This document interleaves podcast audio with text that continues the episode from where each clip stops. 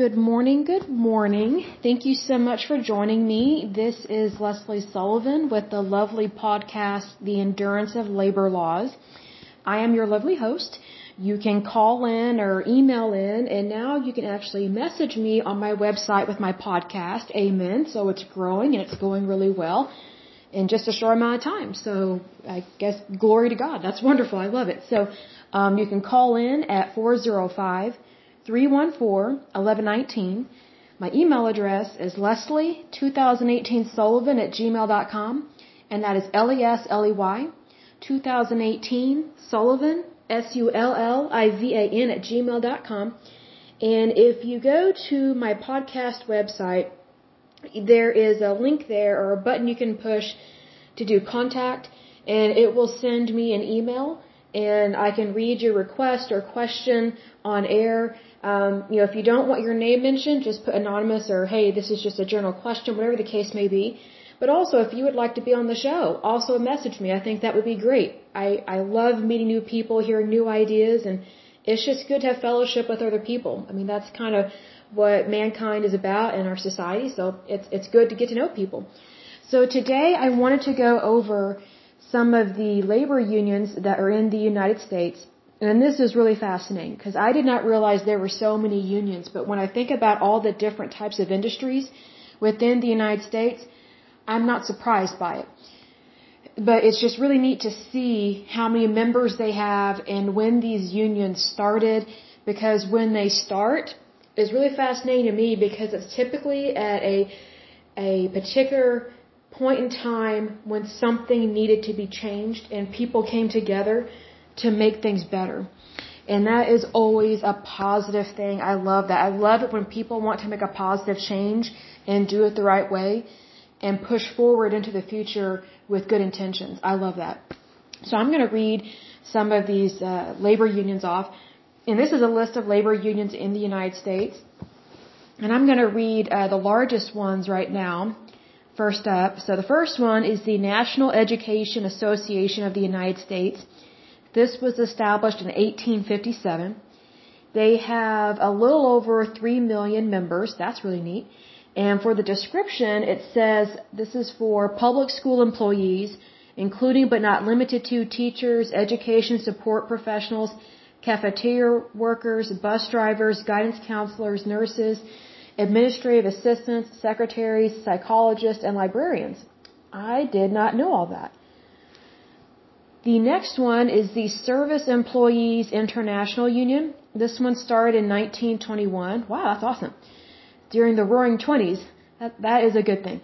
And they have 1.9, a little over 1.9 million members. And the description it says it includes RNs, which are registered nurses, professional, technical, and non-professional healthcare workers, public employees, janitorial, and security employees.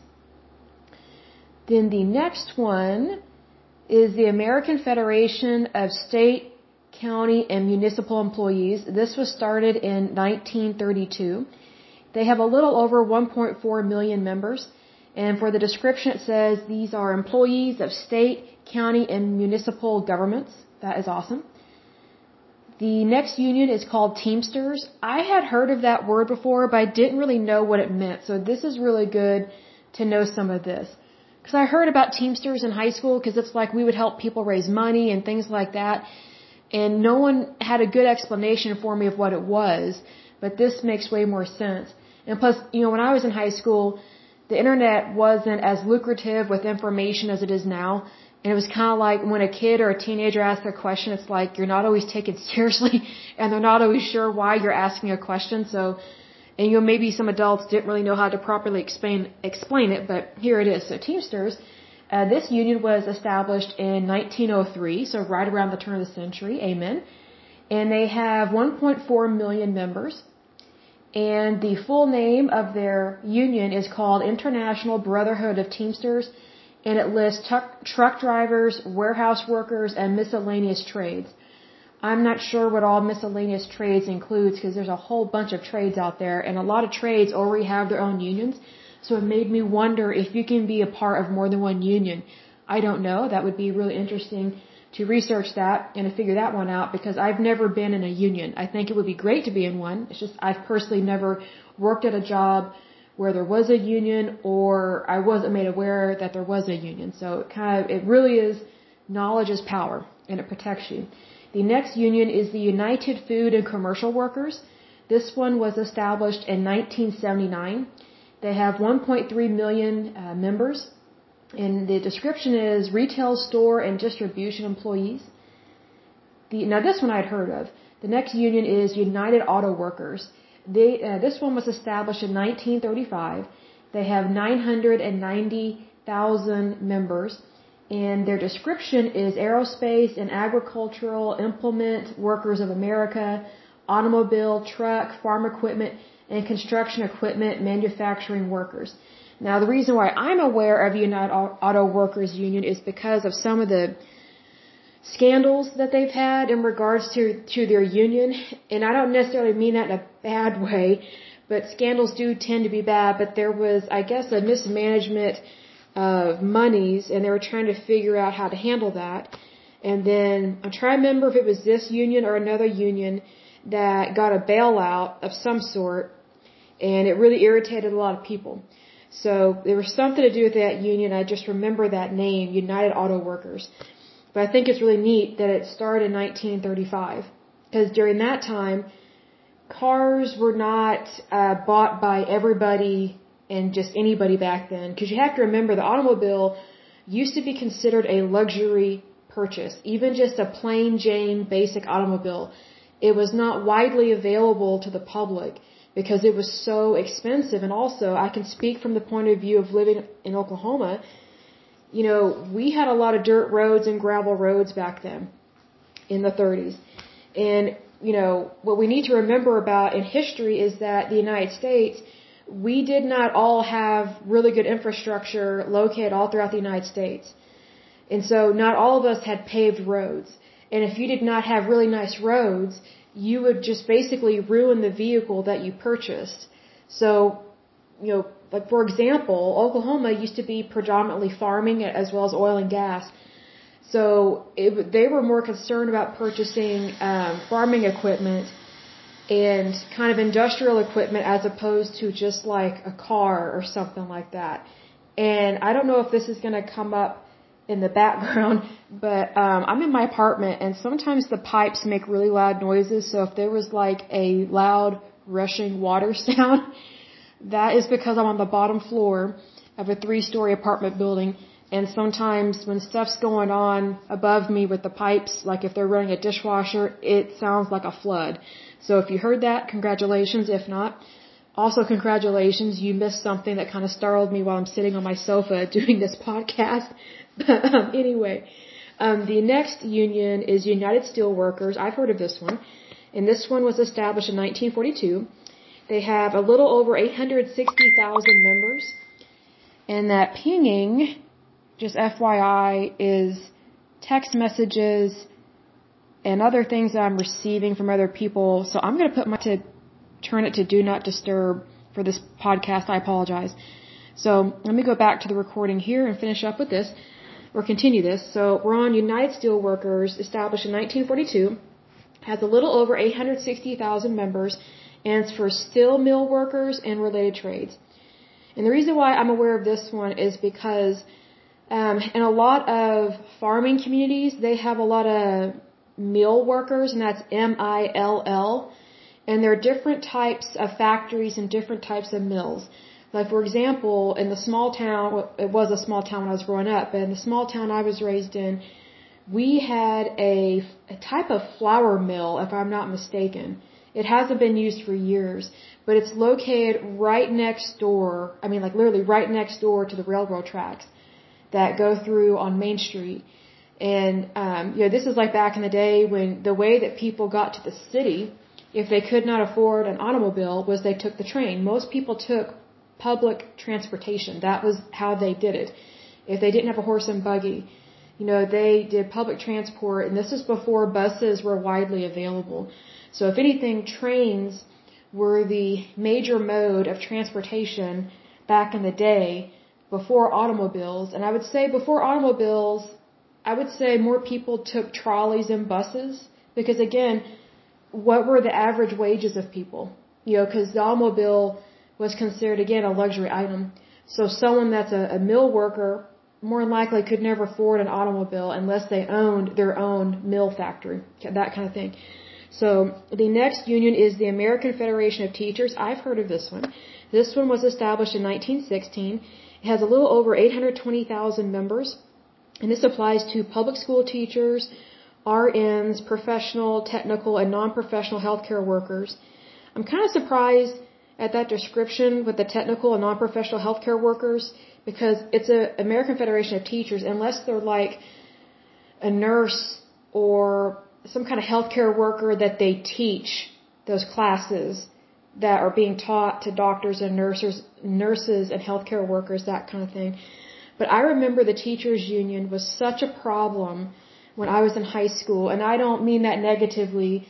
It's just what it was because there was something going on um, in the state of Oklahoma back then where the teachers union was mismanaging the money for teachers to retire and teachers were getting really upset because you know they pay all these dues and they're part of a union and then when they get to retirement the monies aren't there or the money that they were promised isn't there anymore.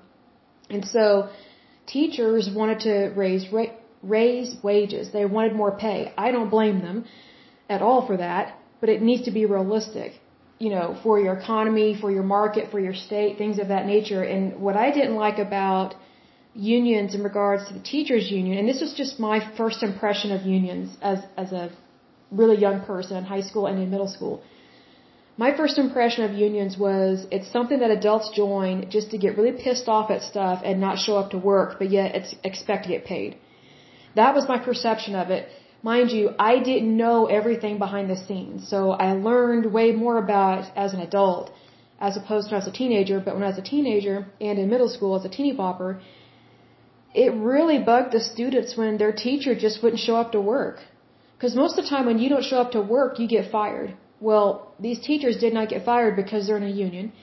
But what sucked was that we had all these substitute teachers that had to come in and teach us. And then we got behind in our classwork. And some of that stuff affected our grades. Well, there were some students that they were really banking on um, a scholarship to help them get into college. So when these teachers didn't show up to work because they're throwing a hissy fit about their pay and their retirement funds, it actually directly impacted the kids that they were supposed to help get an education. So it really bugged us when we were younger. Now that I'm older, I get it. I just wish it had been done differently. Because I tell you what, when those teachers, when they got together and they were gonna boycott or what's it called? Not picket but when they don't show up, I forget the word, it escapes me at the moment, but you know, these teachers, they would be griping about it out in the hallways as we're pa- passing by, walking to our class, and we just got sick of listening to it as kids because we needed help with our schoolwork. We needed help being taught stuff, and they were so busy, you know, marching for their cause that they forgot about the students. It was, it was really kind of disheartening. But as an adult, I know now why they were so pissed off and they, they truly felt like there was no other recourse because they had been speaking up and speaking up and speaking up about what was going on with their union and their monies and their retirement fund and things like that. And it's like nobody wanted to listen to them because again, they viewed them as just these low paid workers. Most of them were women because for some stupid, you know, reason of so many people in these hick states think that only women should be teachers because they're not mentally incompetent to be anything else, which is a complete lie. But, you know, so whenever a woman complains, it's like, oh, she's just hormonal, she has ovaries. Well, guess what? We had quite a few male teachers, and they weren't all gay. I think we only had like one or two gay teachers at that time. And plus, you could never come out being gay back then, but um, if you were a teacher and being around kids, no way could you come out being gay uh, for fear of losing your job or being run out of town or being beaten, that kind of thing, which was always horrible. But um, it it was one of those things that you know these women and the other teachers, the men, had had enough. And what was nice about our school district was that we had quite a few guys, quite a few men that were teachers because we had a lot of different sports teams. So they spoke up and said, hey, this isn't just about the pay for women. It's about the pay for everybody, regardless of whether you're male or female. Like, how are we supposed to provide for our families right now if we don't have enough pay? And then how are we supposed to provide for ourselves and our family when we retire if those monies aren't there? But yet, as a union, you're saying that it's going to be there. And they were trying to use some special type of banking system or bank account or some kind of trust fund, and it it just didn't work out very well. And so I remember that scandal uh, back in the day, and you know, teachers they they threw another hissy fit not too many years ago, and they walked out and they actually marched to the Capitol.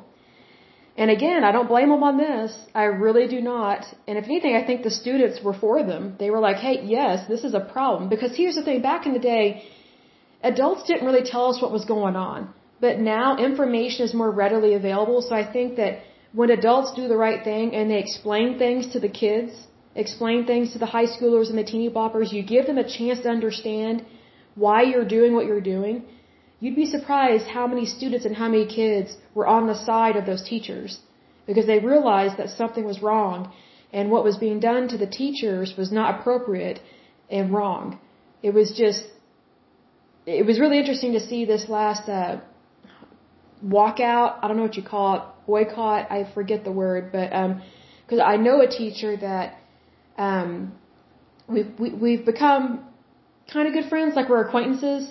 And I don't mean like kind of good friends in a bad way. It's just like sometimes we see each other, you know, go out for coffee, and sometimes we don't. But you know, we have two totally different lifestyles and whatnot. But you know, when I do catch up with her, you know, I kind of ask her, hey, how are things going with the teachers union? How's your job? Because I want to know, is everything all right? Because that will affect how I vote. Because if I know something's not going right for this teacher that I know, I bet it's affecting all of them. Well, what had happened this last time they threw a hissy fit, and it was a pretty big hissy fit, but it was a, a, a righteous hissy fit, kind of like a righteous kind of anger. And uh, what happened was the teachers were like, we want more pay. I agree with them. They should be paid more and but not administrators. If you remember in the, one of the previous podcasts, I was talking about how when you see that word administrator, it's basically a professional paper pusher that gets paid a lot of money to do absolutely nothing, and they make a lot of money when other people do not, kind of thing. Well, what happened was the teachers were complaining about their pay again because their pay was not keeping up with inflation, and I don't blame them on, on that. I mean, I would be irritated about that as well. So they wanted to have a pay increase. Well, you know, the majority of Oklahoma was for that. You know, especially the people I talked to. We were for the pay increase. And, you know, I am a Republican. I'm, I'm not for high taxation. I'm not for voting in all these bonds or whatever you call it. Like if they're trying to raise money for a new school, what they try and do is they try and pass a bond. And what sucks about passing those bonds, this is a side note, whenever they pass those bonds, it's very difficult to get them to stop that bond once they get all the money that they need. So they keep voting in all these bonds and um, just accumulating all this cash and then not really being honest with people about, hey, we, we've reached the amount we need. We no longer need to collect money for this. So what they do is they just kind of have all these little pet projects that they add on and have all these different slush funds, which technically is not legal. It's actually fraudulent, um, uh, what's it called? Fraudulent money allocation is what it called. Is what it's called. Uh, but they never get called out on it because they they they try and attach something that everybody would agree with. Oh, we gotta do this for the kids. I can't stand that phrase because I'm like, oh, so adults don't matter. Like I'm just like, think about what you're saying. And realize that when someone's just using your feelings against you and for money, that's a big red flag. But anyway, back to the main point here of this story, um, of what happened. So our teachers, again, were not being paid enough to keep up with inflation. And there was something else going on with their retirement stuff as well. So um, it was brought to the ballot um, to vote to give them a pay increase. And um, we were initially all for it. But then what came out with that um, was these lawmakers and these people that try to use the taxpayers for their personal slush fund they said that teachers were going to get a pay raise with this. I don't know if you consider a tax increase or a bond issue. I can't remember the specifics because it's kind of two totally different things, but at the same time it's similar. Um, they initially were saying that the monies were going to go towards teachers getting a pay raise. You know, like at our public schools, things like that, like, you know, pre-K to 12, maybe some college professors, but it's predominantly for our major school systems, not colleges and not higher ed. Well, then we find out, excuse me, before going into vote, that these monies are not predominantly going to go to teachers, the teachers that we think they're going to get a pay raise. It's not going to the public school system. It's not going to the teachers like K through 12 or whatever, or pre-K through 12. It's being allocated to these universities as a slush fund. And what really pissed people off about this and what really sucked was that these colleges, I don't think people realize these colleges, they already get, and this is across the United States, this isn't just in Oklahoma, but colleges already get tax dollars from federal grants, from like Pell grants and things like that, and that's, that's not even including private donations from like millionaires and billionaires and things like that.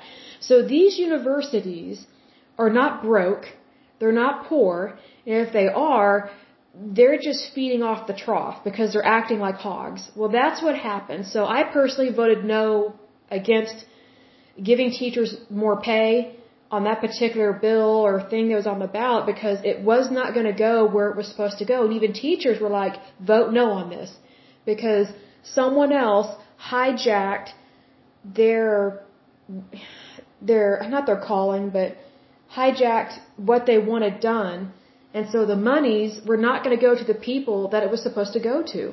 It was going to go towards all these universities that don't need this money. Like, here's what people don't understand about universities. They make so much money, it's unbelievable. It's a slush fund. It really is. Does it cost money to go to school? Yes, but it used to be cheaper. It used to be affordable to go to school. To go to college, I should say. Now it's not so much affordable, and that's why we have all this student loan debt, which again, the colleges are making money off of that. And also all these different lenders that are uh, promoting student loans, they are making bank off of other people's debt and making money off of young people. And then these young people, they're not always able to find a job that they need to pay off their debts, and then they wonder why we have all this debt in regards to student loans and why some people, it takes them years to get ahead if they ever do because their student loans are just so astronomical. It doesn't make sense. Well, we didn't want our tax dollars going towards yet another slush fund with the universities. And what I was going to say was that, you know, universities, they get federal tax dollars. So whatever monies are being taken out of your paycheck every week, every month, quarter, however often you get paid, you're basically already paying for these colleges because your tax dollars are being taken out of your check, which should happen. You should pay taxes. But the federal government, via the Department of Education, which I don't always have a very high opinion of now because of the stuff that they have pulled and screwing teachers over or screwing them out of their pay and trying to focus on these administrative roles and just protecting these lazy ruthless, worthless bureaucrats that don't care to lift a finger for anybody except themselves. You know, your tax dollars are going towards that. That's what made it so frustrating for us here in Oklahoma because we actually could have a really awesome public school system. Our public school system is not as bad as other states, but it could be better. But the reason why it's not better is because it's like the citizens try and do what's right. Like we're trying to help our teachers get paid better wages. But then some other group within the Department of Education or education world, so to speak, will get involved in our politics and try and hijack any and all monies that need to go where we say they need to go, and they just want the money for themselves. And it's ridiculous. And what people don't know is that with your tax dollars that are taken out of your federal uh, taxes, um, it does go towards universities, but also goes towards um, like these research projects and stuff. And I'm all for research, but you know, some research needs to be funded by other people besides the taxpayers. Like we've got other things we need to focus on. Like a lot of these research companies, they have money and they have donors. So, you know, you've got these research companies that they already make a lot of money, and we're talking millions, if not billions of dollars. So why are they receiving any of our federal tax dollars if they already have lucrative income? See, that that's what I don't understand about our federal government. And plus, this has been going on regardless of whether it's a Democrat or Republican in office. That that's what bugs me about this is that you, you've got these special interest groups that manipulate our our people that hold um, public office, regardless of whether they're Democrat or Republican, and they somehow worm their way into convincing someone to allocate public funds, and that's what public funds are. They are your tax dollars that are taken out of your paycheck every time you get paid, and those wages are taken out. It's going towards some of these people that already have a lot of money, and they just want to have a slush fund to do so-called research. But yet we never hear, hardly ever hear the results of this research. I mean, it, it's ridiculous. And it's like, you know, if someone wants to research something, they need to find their own funds. They should not be relying on the federal government. And we, the people, are the federal government. We elect our fellow citizens to serve in those public offices, but we, the people, are the federal government. So we should have a say so on that stuff. And that's not coming from a, oh, anti-government or, you know, anti-union kind of thinking, because I'm not. I'm actually pro-government and pro-union. But there needs to be a balance and there needs to be accountability because if there's not a balance and if there's not accountability, then you, you've lost accountability. It's really sad. And then you're not going to know what your right hand is doing compared to your left hand.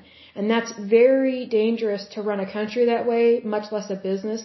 But when you're dealing with uh, tax dollars, public tax dollars, public funds, there is a greater responsibility to do what's right. Everybody should always do what's right. But when you're dealing with public funds, you're typically dealing with a lot of money, millions if not billions of dollars.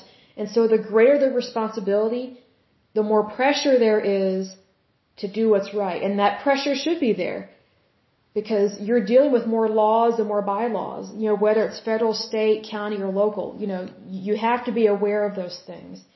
And so you're getting back to these list of unions, you know, that's just one of those things that sometimes these, sometimes these scandals happen, but it's not, it's not always directly with the union involved. Like, for example, with the teachers, like, yeah, they had a little mini scandal with that, but it technically wasn't their fault because they were being used by the higher ed people, like colleges, to try and get money from their fund or their or their bill or whatever they're trying to pass. So I felt so sorry for these public school teachers because you know we had all these hopes to get them better wages and then it just fell to pieces.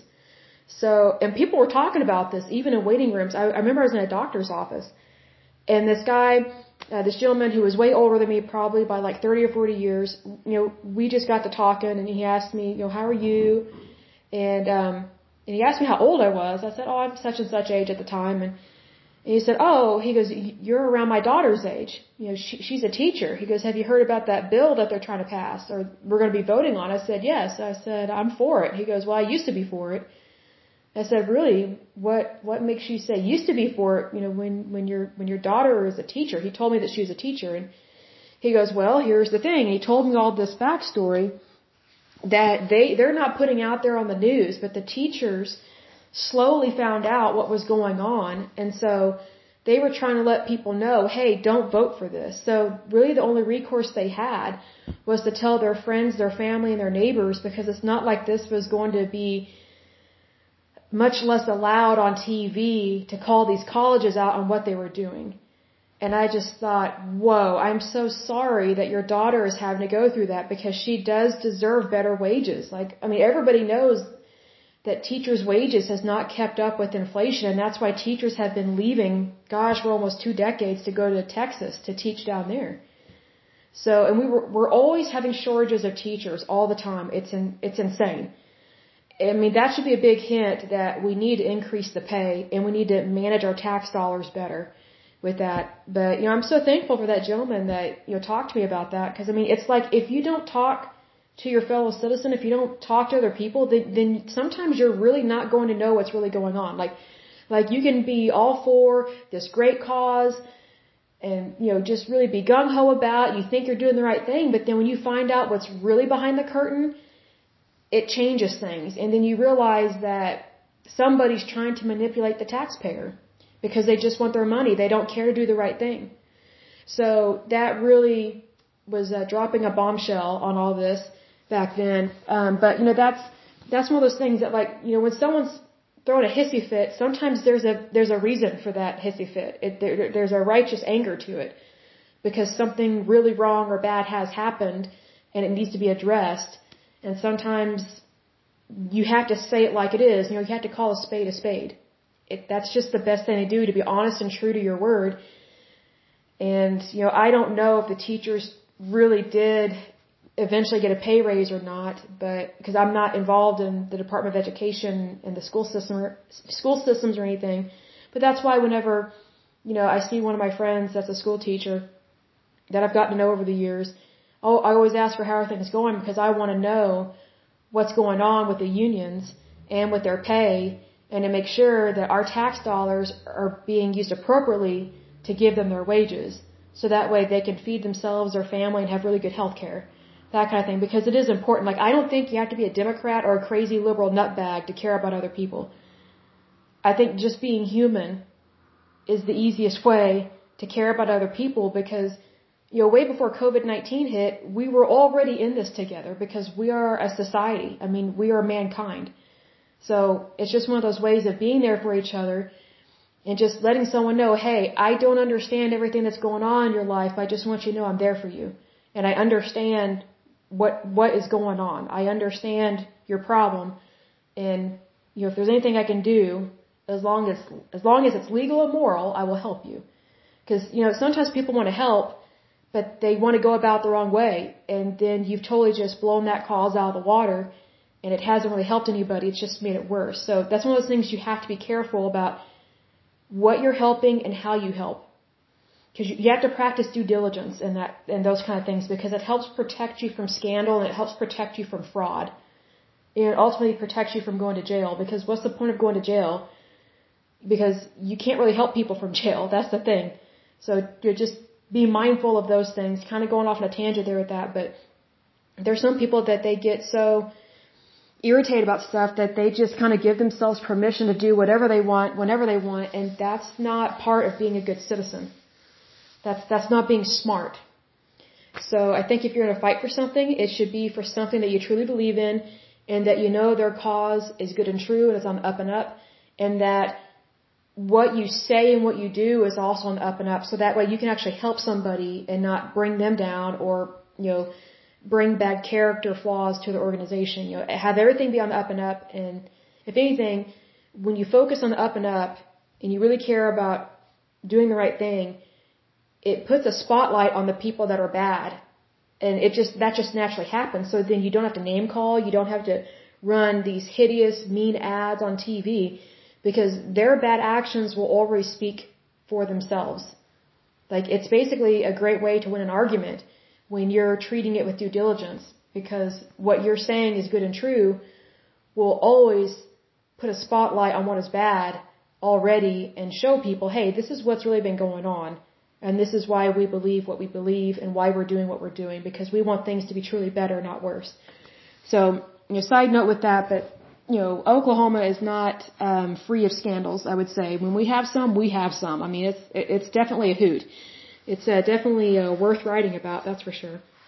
Um, but uh, anyway, the next major uh, labor union is the International Brotherhood of Electrical Workers, and this one was founded in 1891. They have a little over 704,000 workers, or uh, members, I should say, and the description is electrical manufacturing workers, electric utility workers. Awesome. I truly love this one because in Oklahoma, whenever we have severe weather, it directly affects our electricity. And I tell you what, the people that work, it's mostly men because it's a really strenuous, heavy lifting kind of job, but you know, when they're out there repairing power lines, it is a very dangerous job, especially when we've just had a tornado and you have down power lines, or if we've just had an ice storm. Those are just as dangerous as, as a tornado, and here's why. If you're not familiar with how ice works, and how it can be really horrible for your town or city when it happens is in Oklahoma, when we have really bad ice, it's bad. And so what typically happens when it gets dangerous is when when we don't have enough snow and it doesn't melt or it doesn't stay soft, it hardens into ice. Well, that hardens our power lines, whether it's electrical or phone, whatever the case may be. And ice is very heavy, very heavy. I mean, it's like putting a brick on a clothesline, but having those bricks go all up and down the clothesline and then those those uh, power lines they dip down really low almost to the ground because they're so heavy with ice and sometimes they snap and break and other times the poles snap and break and then you have down power lines and some people have died they've been electrocuted it's been really horrible and graphic sometimes when that happens but you know when it comes to repairing that stuff you know the people that are out there doing that kind of repair work they are literally putting their life on the line for us to get electricity so that we're not freezing in our homes. And it's a very specific type of job and the work that they do and it's it is incredibly dangerous. So I always have the utmost respect for people that work um you know kind of on the utilities and electric stuff like that because it's the winter that is the toughest. I mean tornadoes are bad enough as it is. But I think the winter winter months with ice are probably some of the most dangerous times for our uh, utility workers because it's it's just the nature of the job. So I just think it's amazing that the work that they do, and you know, I hope and pray that they have really good benefits because they literally do so much for us that you know, you know, if if you take it for granted, then you, then you're not really being appreciative of what someone else does on a daily basis to make sure that you have electricity, and also uh, this is a side note. You know, when you think of electrical workers, you also need to realize that they also help our hospitals stay afloat whenever we have ice storms like this. Like most hospitals, I don't know how it is in other places, but where I'm from, in Oklahoma, most of our hospitals are only built near a major power grid. So that way they can have their own um, generators. They have their own backup generators because it requires a lot of electricity because, you know, let's say you've got people in the hospital, like, you know, let's say you've got people there that have just had a heart transplant, like the day before an ice storm happened. Well, now there's a risk of losing electricity, but they're still like on a ventilator or something. Well, that's why hospitals are on, they are built in certain areas, and that's why you'll see signs at construction sites that will say what the zoning is. Because what the zoning is will tell you what permissions they have to build there, and also what kind of permits they need in order to build their facility there, whether it's a shopping mall or a hospital or, you know, a new power plant, you know, whatever the case may be.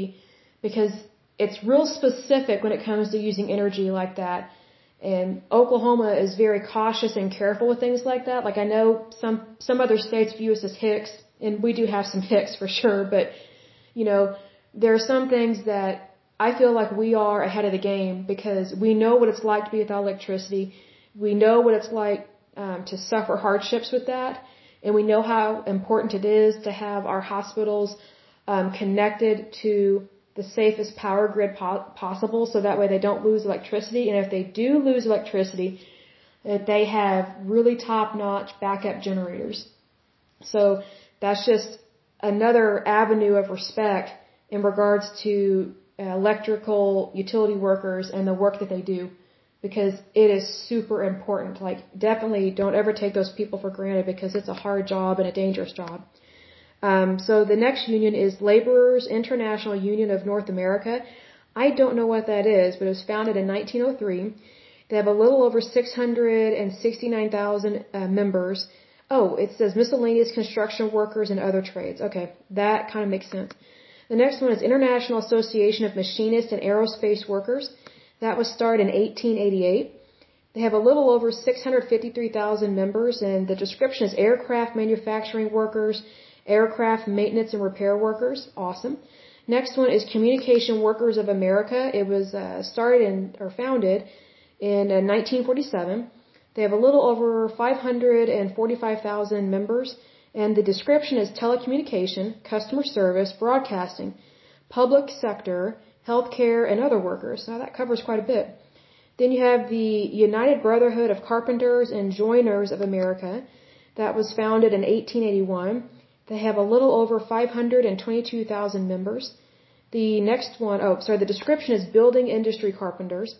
The next one is International Longshore and Warehouse Union. It was started in 1937. They have a little over 424,000 members. And the description is freight handlers at ports. Oh, that's important.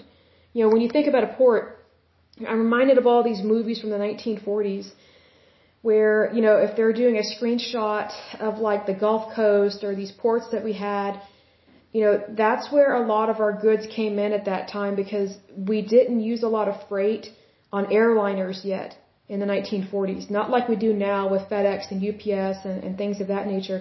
So most of the goods that we receive from overseas came via boat. And if it's coming via boat, then it's like got to be tugged in by like some of these tugboats. That's what you see. They're helping them come into shore. These these huge freight liners or whatever. They're helping them come into the port and to not run into other ships and things like that. So there are people that have to do that job so that way we get our goods because not everything can be flown in. It's just not always possible.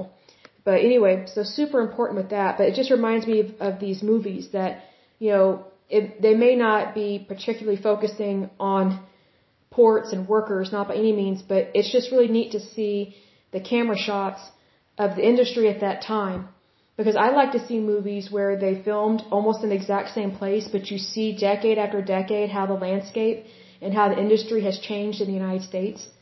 And so, I mean, for those that think that the United States is going down the tubes and, you know, just negative stuff, we're not. I mean, the economy goes up and down, up and down. That's how any economy is, and that, that that's actually quite healthy for an economy to do that, because it tells you what the stability is of your economy and the stability of your companies that you have that are doing business in your country. But it's just one of those things that, you know, the United States has never given up. We always push forward. And I think that's a great attitude to have that regardless of what occurs, someone is going to invent something or want to do something great with their life, not only for themselves, but to help other people, regardless of what political party they're in. They know that they can help society. And that, that gives everybody a good feeling. And, you know, I'm not a huge feelings kind of person, but I think everybody in general likes to feel good about what they do. And I think that's one reason why we have these labor unions because they want to do some good for society and for mankind. So, but anyway, back to the list. The next union is International Union of Operating Engineers. Oh, that's interesting. I've never heard of that one. It was established in 1896. It has a little over 392,000 members, and the description is operators of construction equipment, stationary engineers, the next one is called the United Association. I have never heard of that. Um, but it started in 1889. Excuse me, and there's a little over 324,000 members. The full name, oh, this makes more sense. The full name of the union is United Association of Journeymen and Apprentices of the Plumbing, Pipe Fitting, and Sprinkler Fitting Industry of the United States and Canada. Awesome, now that makes more sense. The next one is the National Association of Letter Carriers. Now that one I've heard of.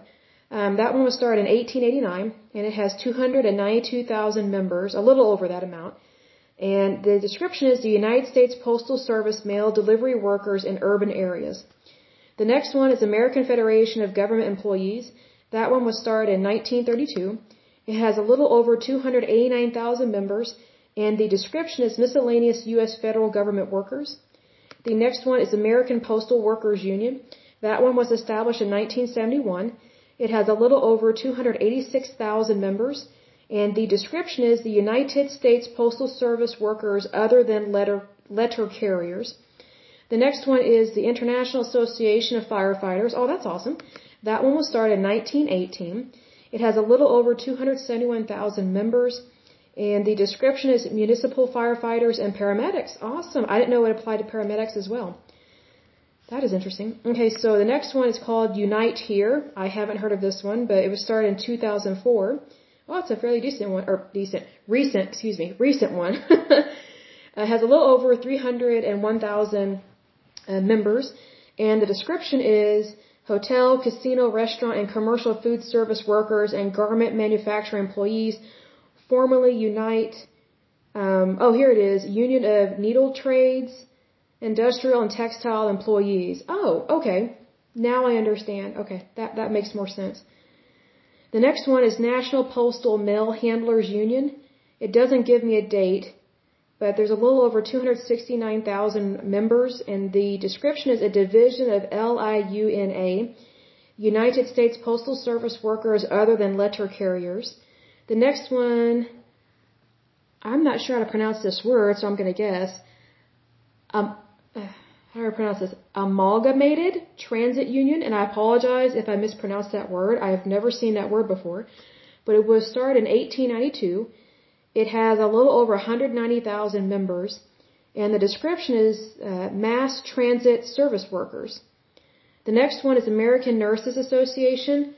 Oh wow, this one started in 1897. I didn't know it went uh, that far back. That's cool. And they have a little over 152,000 members. Uh, the description is Professional Association of Registered Nurses. Awesome. Amen. The next one is International Alliance of Theatrical Stage Employees. That one started in 1893. I didn't know it went back that far. That's really cool. And, and that one has a, um, 150,000 members. The description is entertainment, theater, motion picture, and television trade shows. The next one is Sheet Metal Workers International Association. That one started in 1888. It has a little over 148,000 members. The description is mainly construction industry, sheet metal workers, also shipbuilders. Awesome! That's cool. The next one is International Union of Painters and Allied Trades. That one started in 1887. It has a little over 127,000 members. The description is construction industry painters, glaze, glaziers, I'm not sure what that is, drywall finishers, sign and display workers. That's neat. The next one is International Association of Bridge, Structural, Ornamental, and Reinforcing Ironworkers. Oh, that's cool. Uh, it was founded in 1896, has a little over 125,000 members, and it doesn't give me a description. The next one is Transport Workers Union of America, started in 1934. Oh, this is awesome. Okay. Has a little over 125,000 members and the description is mass transit, railroad, and airline workers. I love that because, you know, previously, you know, a little bit earlier in this podcast, I was talking about railroads and how more people took railroads and trolleys because they couldn't afford a car. Well, I'm guessing they established a union because they had more people working at those jobs and they wanted to make sure that they had a safe work environment because working on a railroad can be very dangerous. Very much so, especially back then. Because their railroads, um, they were not electric. It was mostly, they were mostly powered by coal. So you had to have a huge fire operating um, at the front of the train because it would pull all the weight, not push it. So you had a huge fire at the front of the of the train in like this huge steel chest looking thing and in order for the the uh, the the the train engine I'm probably using the wrong word in order for it to go faster, they had to put put more coal in it and continue to shove that coal in there, and then fan the flames to get there to be more heat because the heat conducted provide the power for the for the train. So if that makes sense. So um, the next union is Office and Professional Employees International Union. Oh, that's neat. That was started in 1945. Has a little over 105,000 workers. And the description is white collar workers in the public and private sector. That's cool. The next one is National Rural Letter Carriers Association. Awesome. That one started in 1903 and it has a little over 104,000 members. And the description is United States Postal Service mail delivery workers in rural areas. Awesome. So those are the major unions or the largest unions in the United States. And I always find it fascinating the year that they're established or founded. So I guess what I might do with some additional podcasts is really go into more detail with these labor unions. And what I'm trying to do is I'm trying to line up interviews which, with each individual one and see if I can invite them on my show, ask them questions. And if you have questions about unions, labor unions, and about a particular labor union, email me, call, text me, message me from my podcast website and let me know what you would like to ask. I would absolutely love that because knowledge is power and that greatly helps you in your job and it helps you with your wages and your bargaining power in terms of the union. So that's really good. So, but um, anyway, I will go ahead and end this podcast because we are almost at 50 minutes. But it's a really good one, I think. Like this is really fascinating to me to read this history because it is part of the history of the United States and workers are a part of the United States. They are a part of the fabric of the United States. They are part of the history of the United States. And, you know, the history of the United States belongs to you and me. And it belongs to our ancestors, you know, our, our families that have lived before us and gone before us. They, they were part of this movement to help the workforce be a safe and good and kind place to work to earn a living because it doesn't have to be bad. We can always strive for something good. But until next time, I pray that you are happy, healthy, whole, that you're very blessed and prosperous. So have a wonderful day, a wonderful week, and until next time, have just a wonderful, blessed day. Thank you so much. Bye bye.